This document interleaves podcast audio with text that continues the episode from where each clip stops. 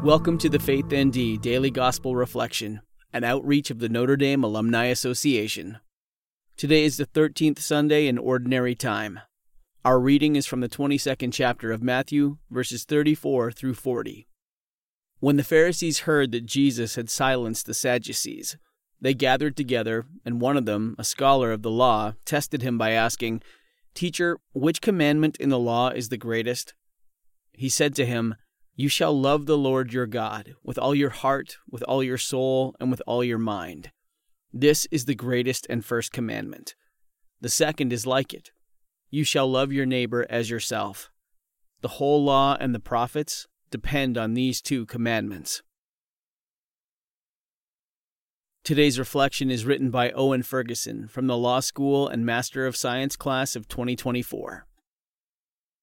Here, Jesus gives us the paramount Christian tools for living a good life: loving the Lord and loving our neighbor as ourselves. Loving the Lord, however, is not the most intuitive thing. We can't engage with the Lord in the same physical way we would ourselves or our loved ones, with whom we often spend time, exchange gifts, and perform acts of service. The uniqueness of this relationship then evokes a curiosity about how one might best love the Lord. Certainly, no gift can be enough. No amount of time spent in devotion can suffice.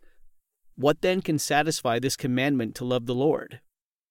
The answer is almost too easy and too difficult all at the same time. It is simply the gift of ourselves and the sacrifice of time and service to love our neighbors as ourselves. Loving our neighbors, as simple and complex as it may seem at times, brings such a delight to the Father that Jesus underscores it as the second greatest commandment. He even says in Matthew twenty-five forty, "Amen, I say to you, whatever you did for one of these least brothers of mine, you did for me." The gifts that we wish we could give to the Lord, we can offer the poor. The time that we wish we could offer Him, we can offer the lonely. These efforts that help build His kingdom here on earth, with particular attention to the marginalized, or how we, as followers of Christ, might honor these instructions that Jesus gives. May we always remember to meet those around us with love, even when they meet us with hostility.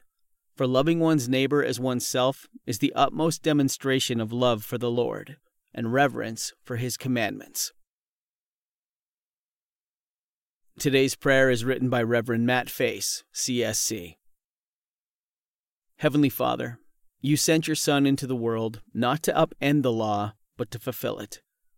We rejoice in the knowledge that, above all else, you've commanded us to love. Thank you, Lord, for the kindness and wisdom of this law.